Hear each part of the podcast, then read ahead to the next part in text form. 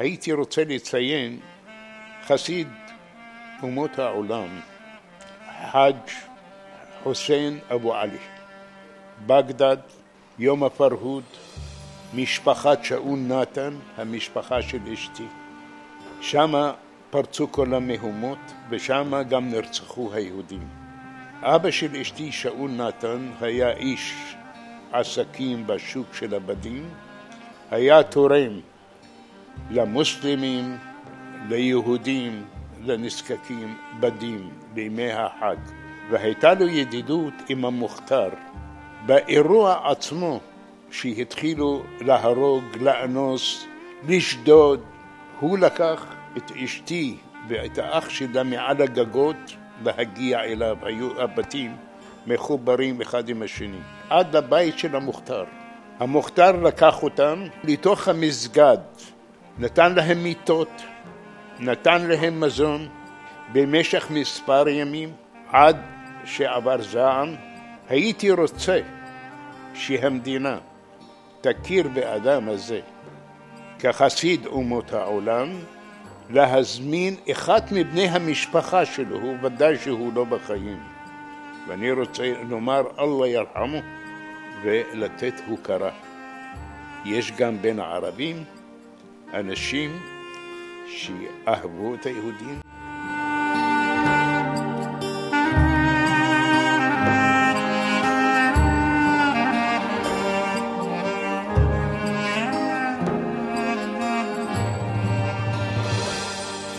פגישה אישית עם עופר שמיר.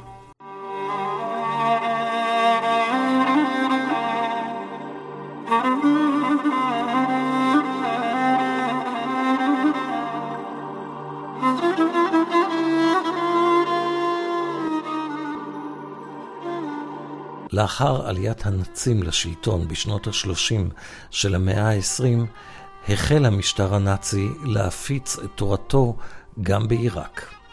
הנאצים הפיצו ועודדו את שנאת ואפליית היהודים. באפריל 1941, בעידוד המשטר הנאצי, פרץ מרד בצבא העיראקי, ותפס את השלטון קצין פרו-נאצי בשם רשיד עלי אל-קליאני. בתקופה זו החלה רדיפת היהודים שלוותה בהסתה קשה.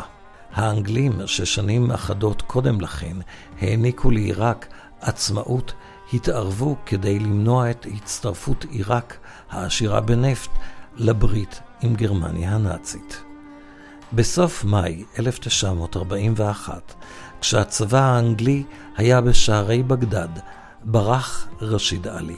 ביום שישי, ה-30 במאי, יונס אסבעאווי, שהיה שר הכלכלה בממשלתו של רשיד עלי, ותרגם את ספרו של היטלר מיין קאמפף לערבית, מינה עצמו למושל בגדד. באותו בוקר קרא דרך שירות השידור לטבח ביהודי בגדד.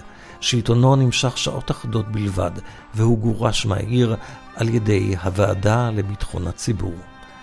יום לאחר מכן, ב-31 במאי, נחתם הסכם שביתת הנשק בין ממשלת עיראק לצבא הבריטי, אך האנגלים נשארו בפאתי בגדד. ב-1 ביוני 1941 החל פוגרום ביהודי בגדד ובערים אחרות בעיראק. זהו איפה הפרהוד. במסגרת אתר הפודקאסטים, הכל ברשת, בו אני מביא את סיפורי העם והארץ, הבאתי עדויות מאותו פוגרום. לקראת מלאת 80 שנה לפרהוד, פניתי לעיריית רמת גן שתתמוך במיזם. משהבנתי שמימון לא אשיג מהעירייה, בחרתי לתעד ולשמר את סיפוריהם של ותיקי העיר בעצמי. וכך הגעתי לדניאל ששון, שאף אחד לא הכין אותי לסיפורו המפתיע. אני חוויתי בעיר את אירוע הפרהוד, ואני חוויתי גם אירוע הגטו.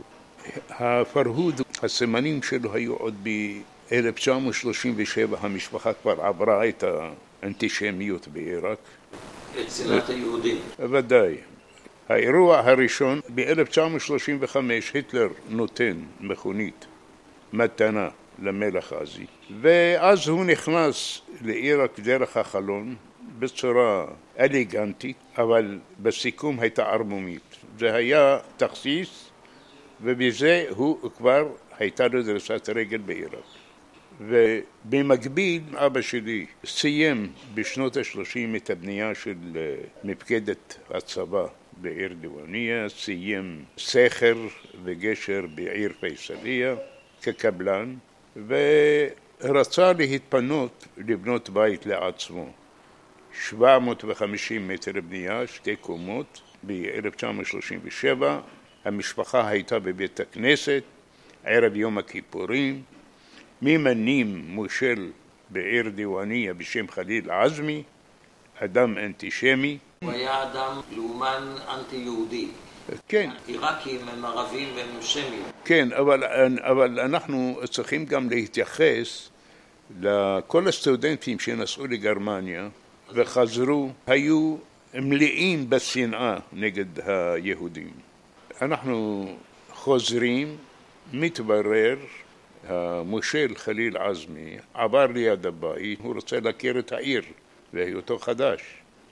ושאל למי הבית הזה, אז אמרו לו זה הבית שייך לאיזה יהודי. מי היהודי פה ושם? מוציא החלטה מהמותן להרוס את הבית. אכן הבית למחרת התחיל להרס כמובן נמסר צו שאנחנו צריכים לעזוב באותה לילה את הבית והלכנו לבית של הסבא הבית נהרס, המשפחה פתחו במשפט נגד ממשלת עיראק, ואכן הבית נבנה מחדש. ב-1937 סך הכל הייתי בן שנה. זאת אומרת, אתה לא זוכר את זה. אני, ש... אני זוכר איך התחילו לבנות עוד הפעם. בחזרה זה אני זוכר, הייתי בגיל שנתיים. ואבא שלי לא רצה להיכנס הביתה עוד הפעם לגור. לבית נכנס הסבא שלי, עזב את הבית שלו, והוא והבן. אנחנו חזרנו לבגדד. אנחנו היינו בבגדד לפני בניית הבית. הבית, במשך הזמן, היו גרים שם, המשפחה. ב-1941 אני תלמיד כיתה א' בית ספר בטאוויים בעיראק. כל בתי ספר של היהודים היו בבגדד עצמה. בטאווין זו הייתה שכונה יהודית, אבל לא היה בית ספר יהודי. הגיע מורה מגרמניה, שלף מהכיס תמונה של היטלר, שם אותה על הלוח, ואנחנו היינו אמורים כילדים להצביע במועל יד כמו שהגרמנים. בנוסף לזה גם הוריד את התמונה של המלך הזה שהייתה מתנוססת מעל הלוח. לא ראיתי בזה שגורם לשנאת יהודים. בשלב יותר מאוחר הוא רצה לדעת מי זה יהודי ומי זה ערבי. אמר יהודים לעמוד בצד הזה, הערבים לעמוד כאן, ואני ראיתי על הפנים שלו שאני אמרתי ריאד עזת זה שם ערבי ופתאום אני עומד בין היהודים, אני ראיתי על הפנים שלו שהוא קיבל איזה מין צורת בלבול כזה. באתי למנהל של הבית ספר, הזדעתי לו על פי מה שהוא לימד אותנו, אז הוא אומר לי, מאיפה למדת את זה? אמרתי לו, למדתי את זה ממורה. המנהל עשה אמבוש דרך החלון במשך כמה ימים, ראה אכן, זה התמונה היא חוזרת על עצמה. מוציא את התמונה, כל בוקר אנחנו מזדעים, לא חשוב, המורה סולק. עכשיו, בראשון לחמישי, 1941, אבא שלי אמר, אני מזמין מונית ואני רוצה ללכת לעשות קניות, ירקות ובשרים, אבל זה בבגדד הישנה, איפה שכל המוסלמים. ומזמין אחד אה, השכנים, נהג מונית בשם אליהו אה, יהודי. ואנחנו נוסעים ממרחק של אה, נגיד 600 מטר, הוא מבחין במהומות וקהל מתרוצץ ורץ ימינה ושמאלה והוא אומר לאבא שלי, תשמע, יש לי הרגשה שזה נגד יהודים. אני מציע לא נגיע לשוק אני רוצה להסתובב בחזרה. אבא שלי אומר לו, בסדר, תסתובב חזרה. עכשיו בדרך הוא אומר לו, אתה יודע מה? אתה תבוא בערב, תיקח אותנו לעיר דיווניה, זה נסיעה של אה, קרוב לארבע שעות, בין בגדד לבין דיווניה. תיקח אותנו לשם, אנחנו ניסע לדיווניה. מתחיל להרגיש שהאווירה בבגדד נהייתה אווירה קשה מאוד. עכשיו נסענו ליד חילה היה מחסום, בדקו, אמרו להמשיך. המשכנו, לפני דיווניה היה עוד מחסום אחד, רבע שעה לפני העיר, עוד משטרה, בדקו, ראו שאנחנו מוכרים להם, כי אנחנו סך הכל אה, היינו בדיווניה כל הזמן. היינו, אני, אה, שלושת האחים, אימא ואבא. זאת אומרת, ואתה באיזה מספר מבחינת האחים? אני הקטן היא. אני, אני למעשה האמצעי, שניים למעלה, שניים למטה. הקטנים יותר עוד לא היו בחיים באותה התקופה. הגענו, המשטרה אומרים ככה, יש לנו הוראות, אנחנו לוקחים אתכם לתחנה, לרשום אתכם וניקח אתכם לבית. חשבנו, הולכים הביתה כמו שהיה הבית, סבא שם גר, טוב, נרשמנו ולקחו אותנו הביתה. עלה מישהו מלווה אותנו, שוטר, וכשנכנסנו הביתה קיבלנו שוק. כל יהדות העיר, 600 במספר, כולם בתוך הבית.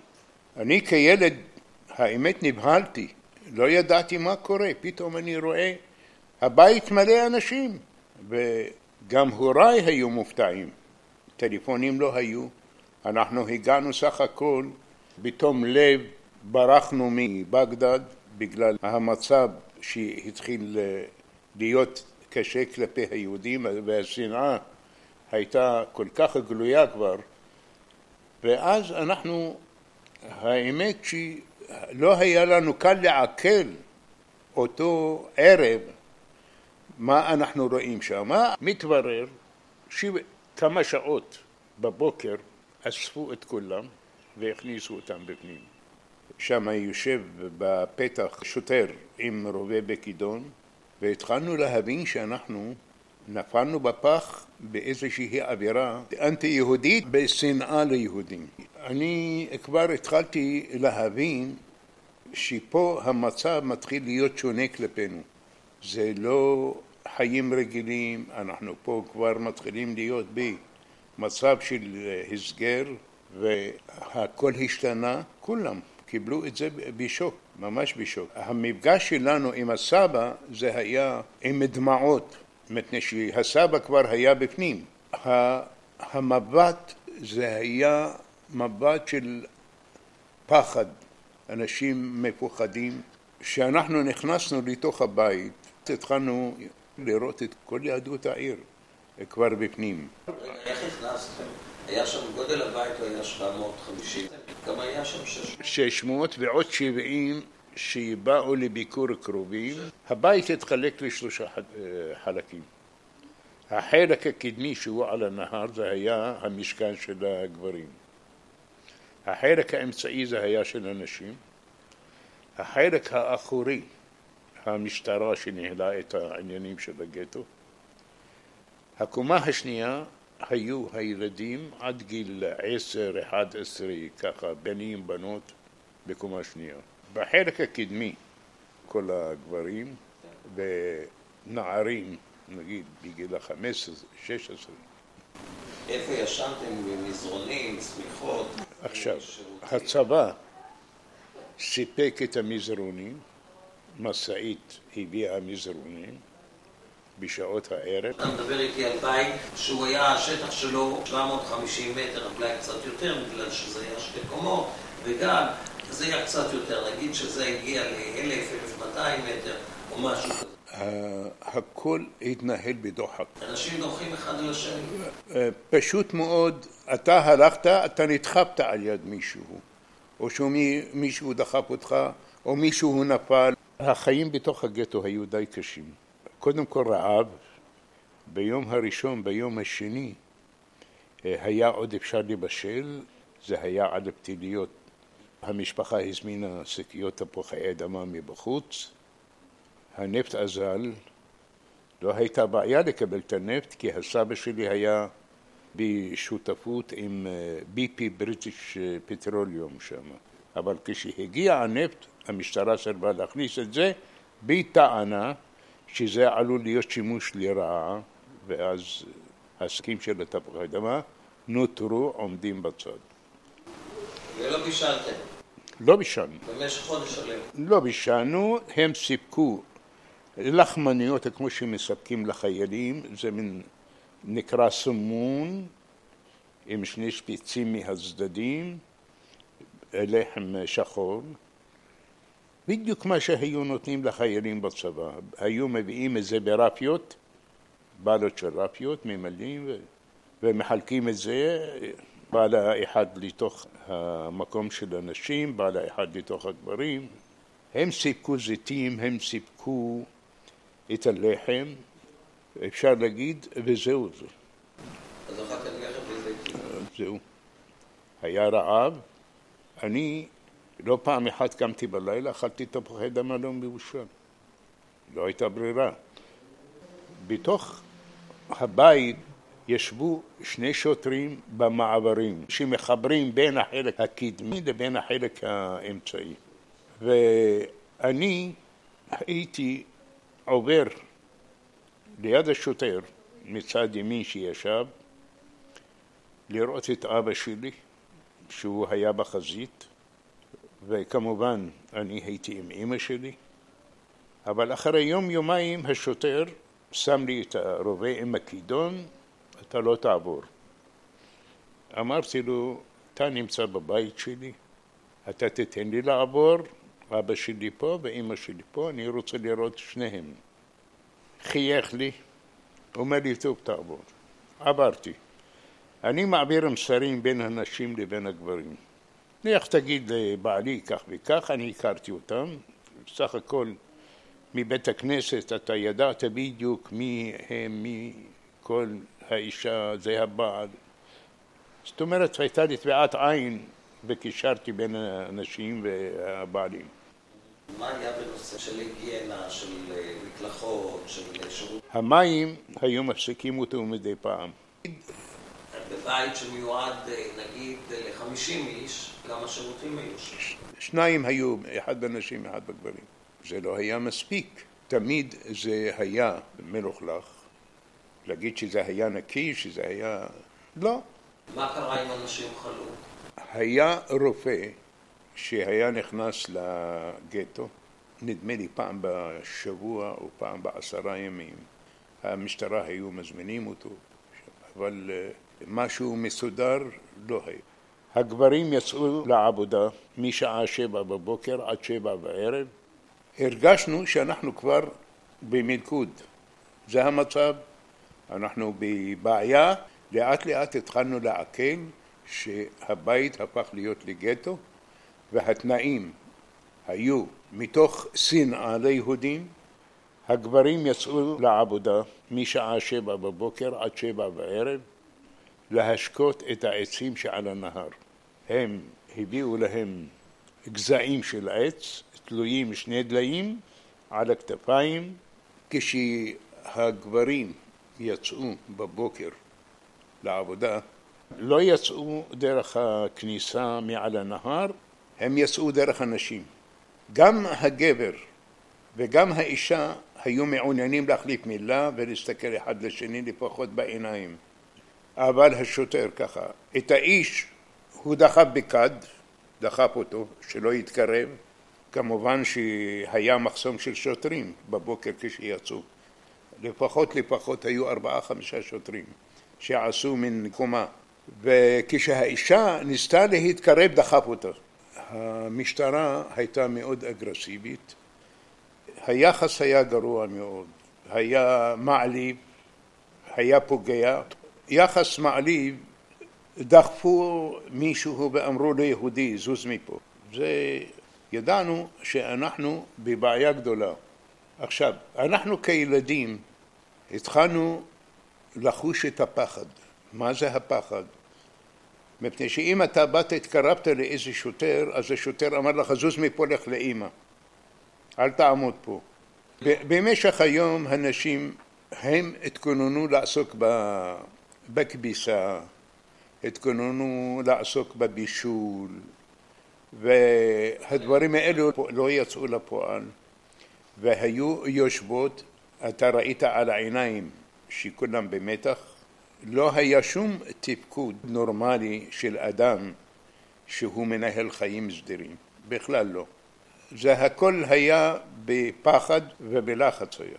היה רדיו אחד שטלטלו אותו בין החדרים, אני רק הייתי שומע את הקול של יונס בחרי מגרמניה משדר ומתחיל לספר על אה, המלחמה ופה ושם, זה היה מספיק לי. כל היום אני שומע היטלר, היטלר, היטלר, היטלר. אני הבנתי שזה משהו לא נעים לשמוע את השם הזה. זה אדם שהוא מפחיד. מה אתה עשית כל היום? אני קמתי בבוקר, עליתי על הגג של הבניין, קצת להשתחרר מכל האווירה הזאת הקשה שאני חש אותה כל היום. ואני רוצה להירגע, אני רואה את הסירות, אני רואה את היונים, אני רואה... אני הייתי מסתכל על המכונית עם השרשרת של הכדורים שזכרה עד לרצפה עם המכונת הירי.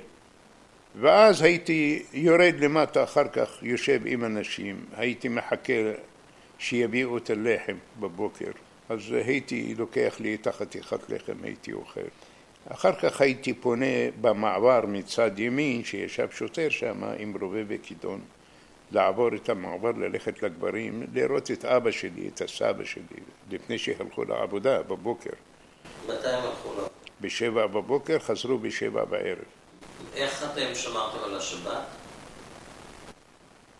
אה, זה אני לא יכול להגיד לך ששמרנו על השבת אה, מפני שהדברים לא התנהלו אה, על פי דת ועל פי מסורת. זה כמו כל הימים, לא היה משהו מיוחד. אנחנו היינו במצוקה. הכי הרבה זה הבעיה של הרעב. המצוקה השנייה, שאתה ראית על הפנים של האחרים, היותר גדולים ממך, את העצב, אתה באופן אינסטינקטיבי, אתה קיבלת אותה הרגשה לעצמך. לא ראיתי אדם שמח או אדם מחייך במשך כל החודש הזה. אנחנו בתוך הגטו ידענו דבר אחד, ברגע שעצרו אותנו, ברגע שיש לנו שמירה כל כך חזקה גם בחוץ, מחוץ לגטו וגם בתוך הבניין ידענו אנחנו עומדים בפני השמדה. מפני שלא יכול להיות שלקחו אנשים, שמו אותם באכזריות כזאת כל כך גדולה ואחר כך לשחרר אותם, אז על מה הם לקחו אותם? למה עשו את זה? חוץ מהשוטרים שישבו במעברים, הסתובבו עוד ארבעה חמישה שוטרים עם הרובים וכידונים, כל הזמן. עכשיו, הנשים ישבו ליד המדרגות לשמור על הבנות הצעירות בגיל העשר, שתים עשרה, מתוך פחד שהשוטרים לא יעלו למעלה. והשוטרים ראו יושבות הנשים על המדרגות, לא התקרבו.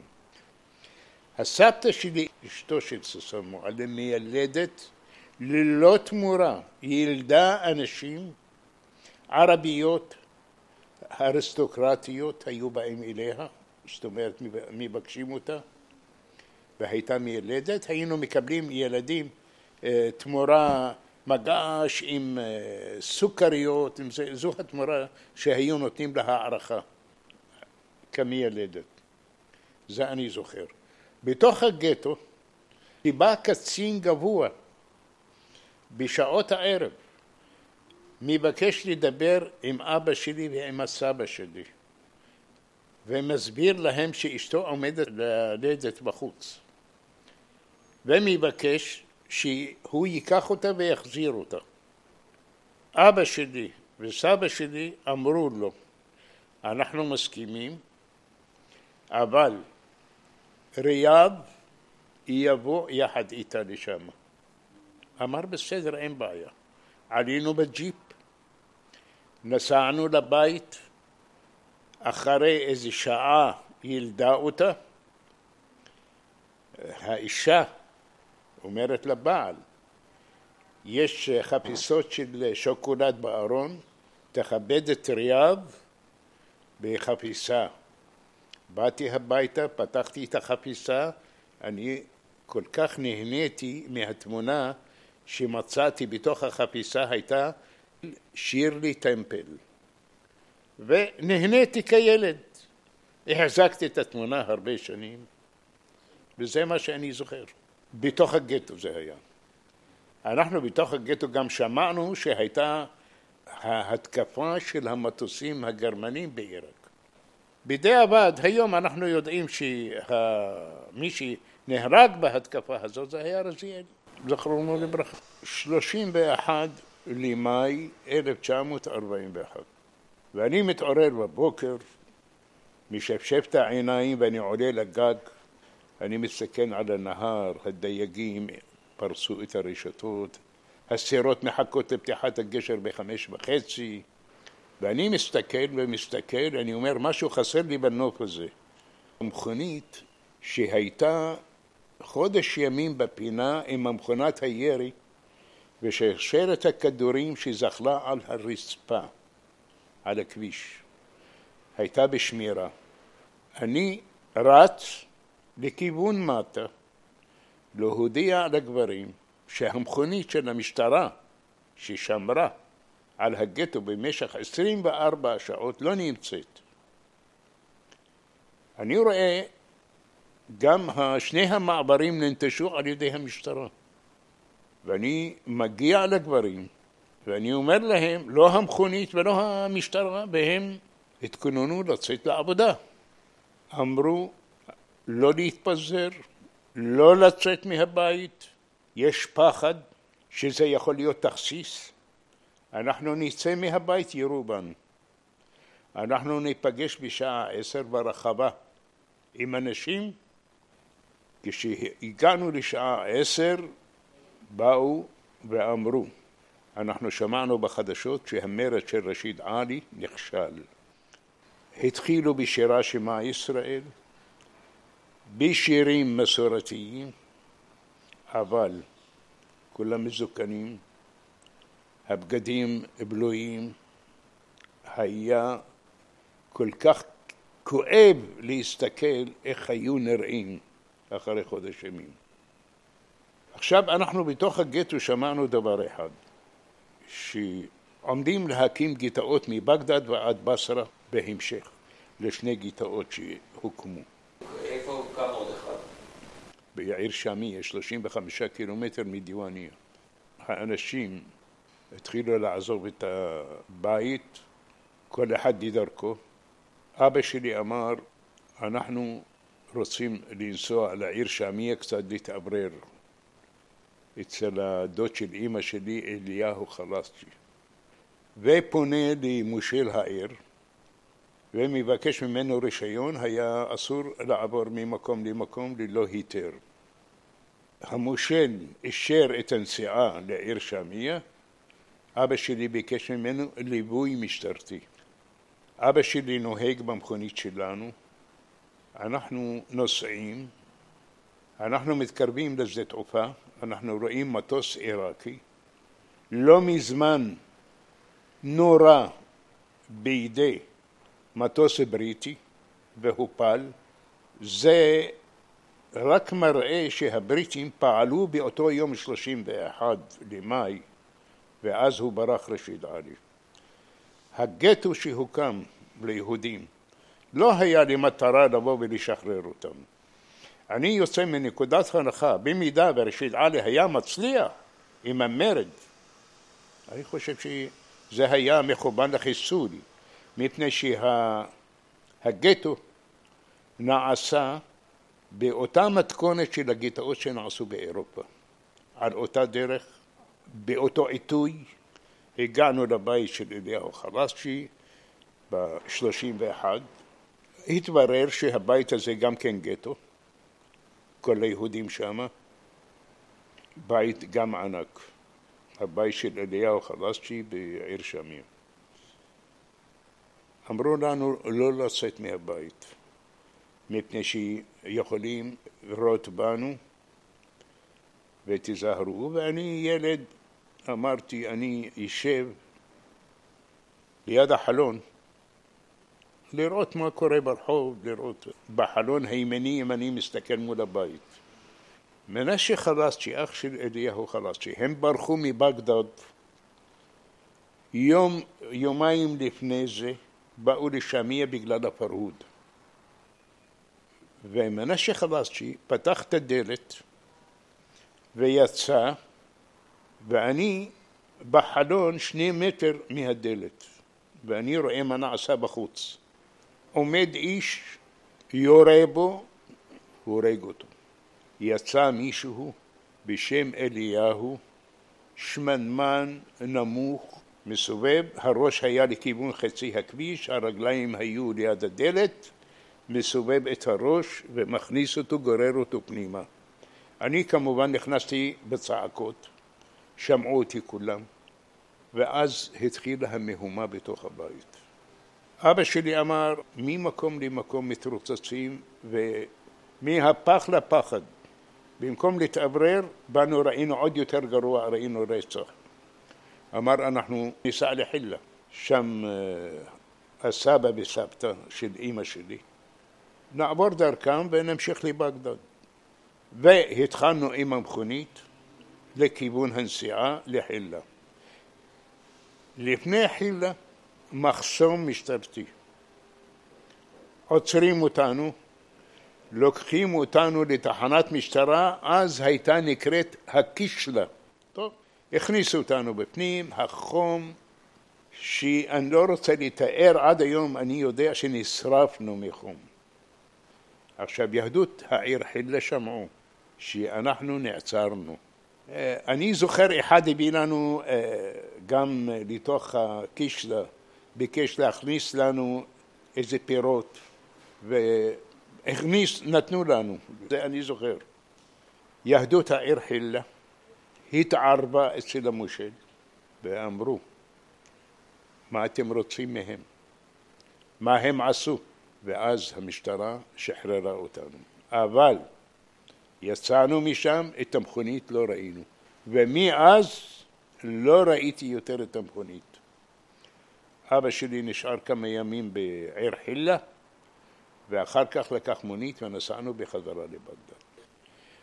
ואז נולד האח שלי אסעד, ולאחר מכן אנחנו עזבנו ונסענו. זאת אומרת, כבר נהיינו ארבעה אחים. בבגדד 1944 נולד החמישי, סמיר. הגעתם לבגדד אחרי הפרהוד. אחרי הפרהוד, נכון, נכון, כי הפרהוד היה כבר בראשון לשישי. וככה 47 חזרנו לעיר דיווניה בגלל המפעל שהקים אבא שלי ב-1947, מפעל ללבנים. התפרנסו 600 פועלים ערבים. עד למלחמת השחרור ב-47 אנחנו הרגשנו כאזרחים עיראקים. אנחנו שרנו את השיר מוטני, זה המולדת שלי. לא הרגשנו שאנחנו שונים מהמוסלמים, אנחנו חלק מהם. המשפחה שלנו, משפחת חלסצ'י, מאוד מאוד ידועה. כשהקימו את המדינה, אנחנו עוד בעיה נכנסנו. אתה היית ילד בן 12. נכון. אני עוד, עוד הפעם, אני מתחיל להרגיש שאני יהודי בין אמצע ערבים. יש שנאה, אבל אני לא יכול להצביע שהשנאה מכל התלמידים של הבית ספר, חלק, אבל החברים שלי הכי טובים שהיו לי זה היה הבן של מפקד המשטרה, קראו לו מואייד וטארק, הבן של המפקד של הצבא, קראו לו דורייד, המפקד של הגיוס, ג'לאל אל-קארדי, קראו לו מונזר, וכל הצמרת של כל העיר והגדולים, הבנים שלהם, היו ידידים שלי. עכשיו, לא מספיק אנחנו היינו ידידים התלמידים, ההורים, כי להם לא היו עם מי לנהל חיי חברה. מצאו ביהודים שפה משותפת, התרבות יותר קצת מהערבים. אתה יודע, כן, וככה ניהלו את החיים, אבל זה היה עם יחסי כבוד הדדי, לא היו שום בעיות.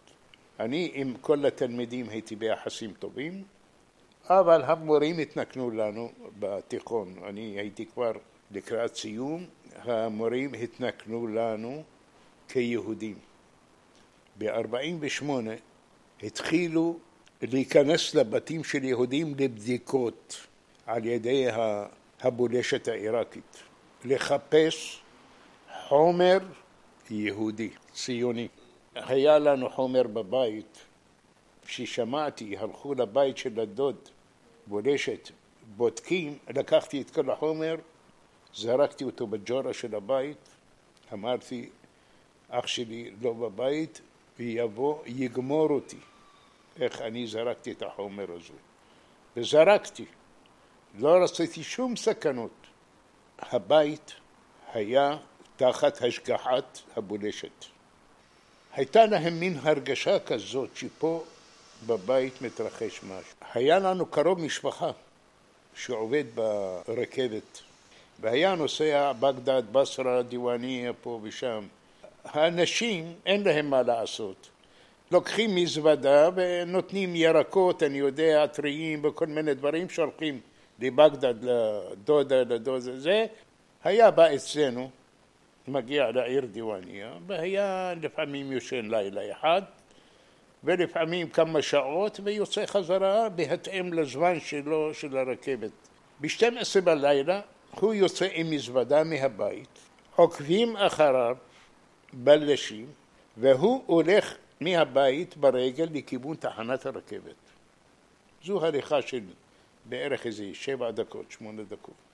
מגיע לרכבת, אומרים לו, בוא כנס, פתחו את המזוודה, קודם כל ראו נעלי בית מול הפרצוף. אחר כך ראו ירקות, הסתכלו אחד על השני וצחקו, וככה זה היה המעקב. אבל אף אחד לא נכנס אלינו הביתה לבדיקה. הם גם לא נכנסו לכל הבתים, הם נכנסו לכמה בתים. אני לא רוצה לציין את עצמי כאילו במחתרת הייתי. הייתי בתנועה אה, סולידית למען הכנות לנסיעה לישראל. זה התחיל נגיד 48. אה, למדנו אה, לדבר, למדנו לכתוב, חגגנו את העצמאות, היה דגל של ישראל, היו מוציאים אותו, תולים אותו, ואז מזמינים חבר'ה, אני יודע מה. אז איפה תליתם את הדגל? על ה... בתוך הבית, על הקיר. ולמדנו כמה שירים, גם אה, ישראלים מאותה התקופה. התאספנו בבתים, בערך חמש עשרה היינו. ובאר דיוואניה, השם שלי היה בתוך התנועה, היה חיים. אח, אח שלי הגדול זה היה יואב, כל אחד היה לו שם אחר, בתנועה בעיר דיוואניה. באתי להורים שלי, אמרתי, אני רוצה לנסוע לישראל. סבא שלי, זכרונו לברכה, ששון מועלם, התחנן אליי ואמר לי, אל תיסע. אתה נוסע למדינה, יש בה שמה אירופאים ויש בה מזרחים. אתם תצטרכו לשרת את כל האנשים האירופאים, זו המחשבה שלו הייתה. זה היה אדם יושן בצהריים עם הספר על החזה. אין עלון בעיראק שלא היה שותף ומנוי שם, והיה מגיע הביתה, אם זה על ידי הדואר ואם זה היה רוכש את זה. מה אני רוצה לומר לך? אדם נבון ואיש חזון. הוא ידע בדיוק מה שקורה פה. אמר אתם תלכו לשם, הכל ייבנה על הגב שלכם. אני לא מציע לך לנסוע איתם, הם רוצים להחליט לנסוע, שייסעו. אני רוצה שתיסע לאנגליה, דרכון הראשון שיוצא בעיראק, אני שולח אותך לשם. תלמד באנגליה ותישאר שם. לא שמעתי. אמרתי לו, תשמע, אני מתחיל להיזכר בגטו. אני מתחיל להיזכר איך היו מכים אותנו ברחוב כילדים. קודם כל היו מרחוק מקבלים אותנו יהודי מדהב אל-חרא. מדהב זה הדין, זה התורה, תורה של חרא. זה קודם כל היו קוראים לנו יהודי מדהב חרא. אף אחד לא אהב לשמוע את זה. אף אחד לא רצה גם כן שימשכו לו בשערות ואני יודע מה. בתור ילד אתה אומר, מה אני צריך את התסבוכת הזאת? אני אלך. זה המצב שבבגדד הייתה, בבית ספר, ובדיווניה הייתה ברחוב. בבית ספר לא, אי אפשר להגיד דיווניה היה כל כך, אי אפשר להגיד את זה. כי אנשים פחדו, ידעו זה ילד ממשפחה כך וכך, לא לנגוע בו, לא, לא להתעסק איתו. המנהל לצידו והמורים לצידו. אמרתי לו, על מה אני אשאר פה? עשה לי ככה, כאילו החלטה בידך. החלטתי לבוא יחד עם האחים שלי. אח שלי הגדול, אם היה מאחר יום אחד בעיראק, היה נתלה. הם שמו עין עליו, אמנם לא תפסו אותו, לא פה, לא שם. אחד הבלשים החזקים אמר לאבא שלי, אנחנו ידענו, הבן שלך היה מעורב, אבל לאור הכבוד והיחסים הטובים שלי ואיתכם, לא הלשנתי ולא עשיתי שום דבר.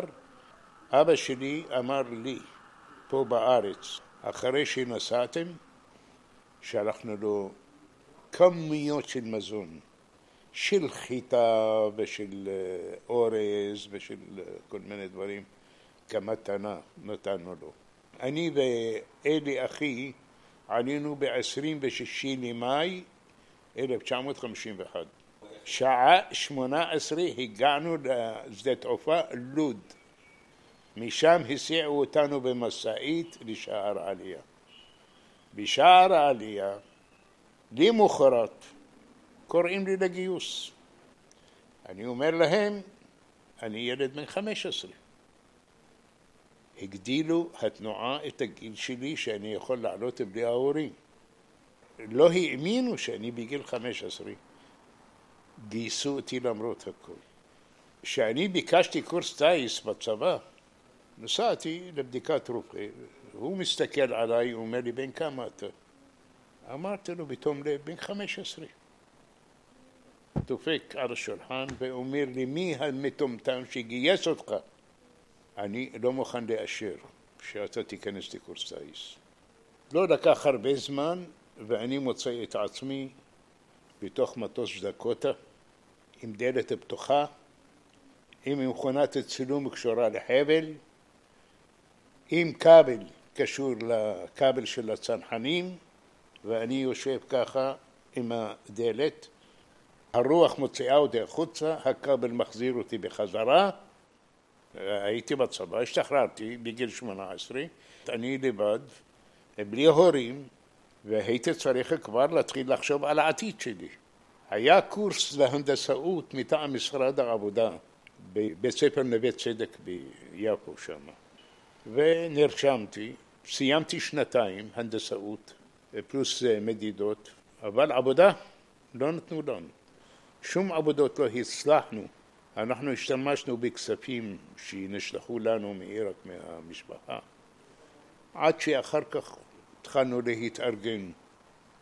עסקתי עם המקצוע של ההנדסאות בעיריית תל אביב אז ופה ושם.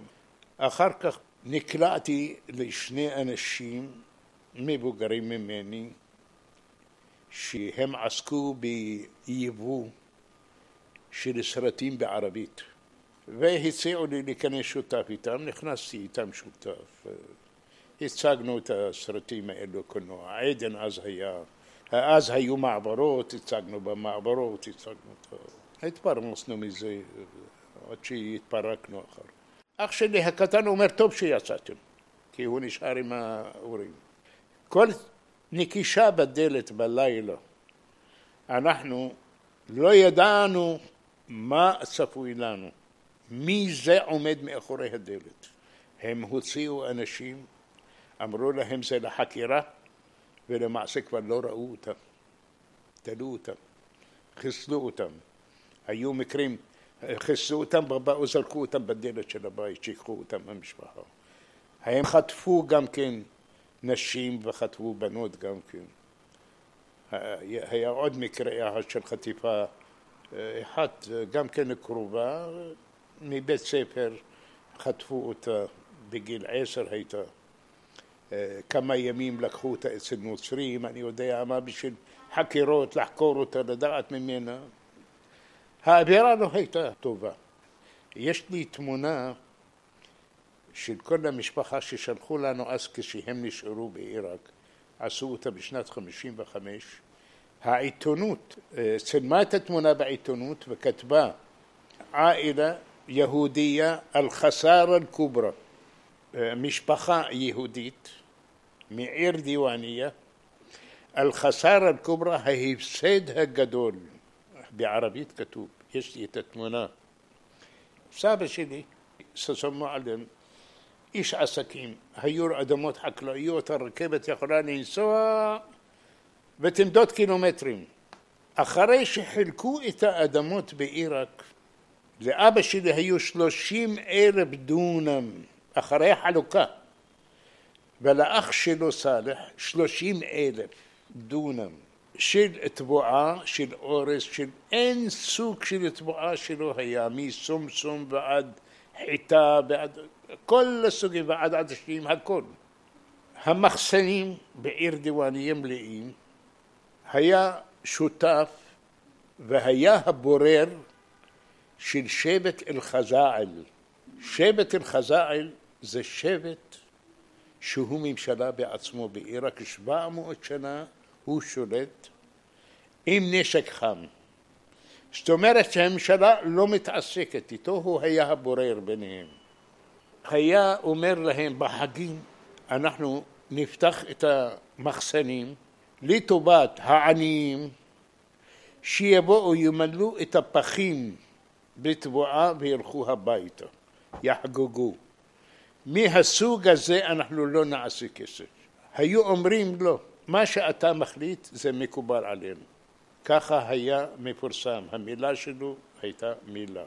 הוא היה גם היבואן של המשאבות מים שואבות מהנהר לאדמות החקלאיות, למרות שהיו התנגדויות, אז אה, הבריטים היו שולטים בעיריות ולא היה לו קל לקבל את הרישיונות לשים את המשאבות על הנהר.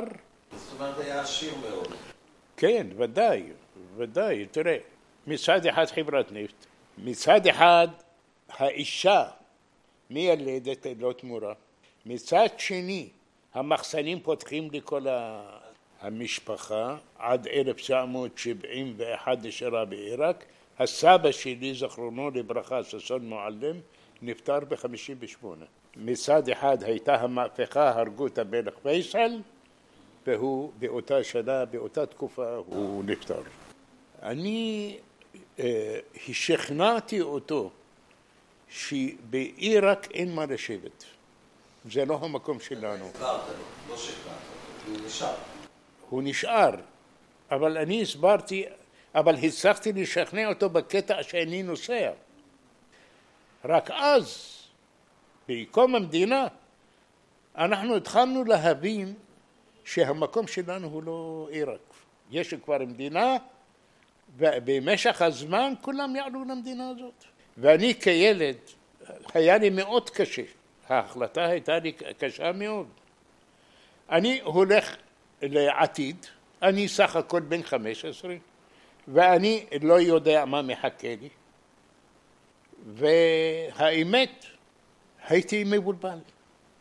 ערב אחד לפני שאנחנו יצאנו כולם ישבו בגינה אצל הדוד שלי ואני עמדתי בפתח האחורי ואני פניתי לאמא שלי ולאבא שלי אמרתי להם אנחנו נוסעים מחר אני מציע לכם, תחשבו טוב אם המקום שלכם זה עיראק, למרות הקשיים שיהיו שם, ולא יהיה רחוק היום, יוציאו אנשים מהבתים ויחסלו אותם.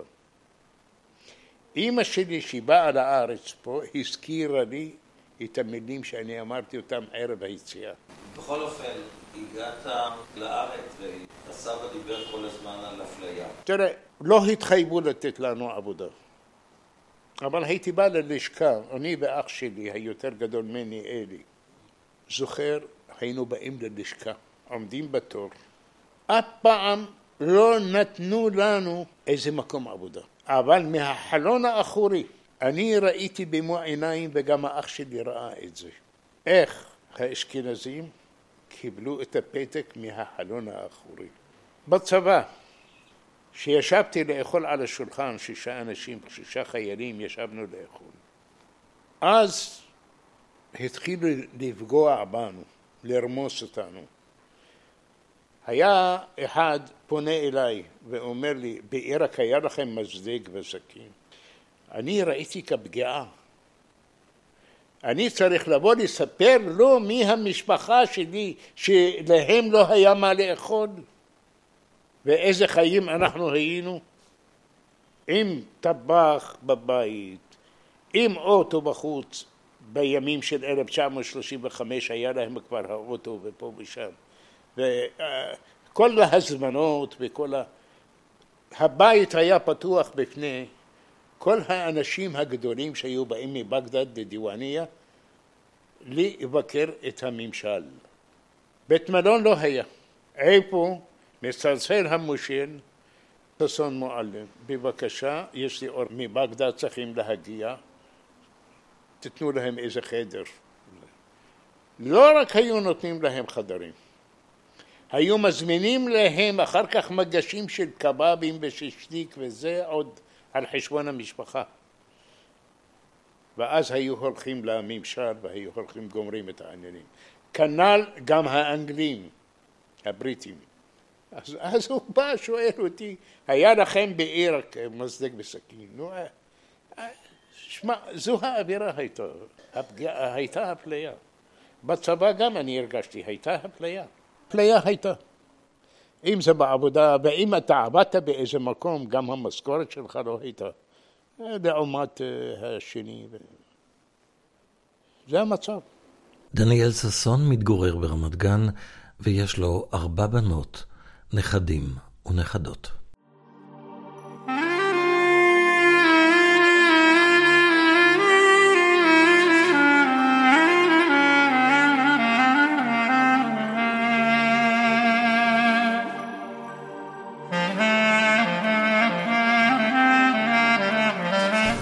פגישה אישית עם עופר שמיר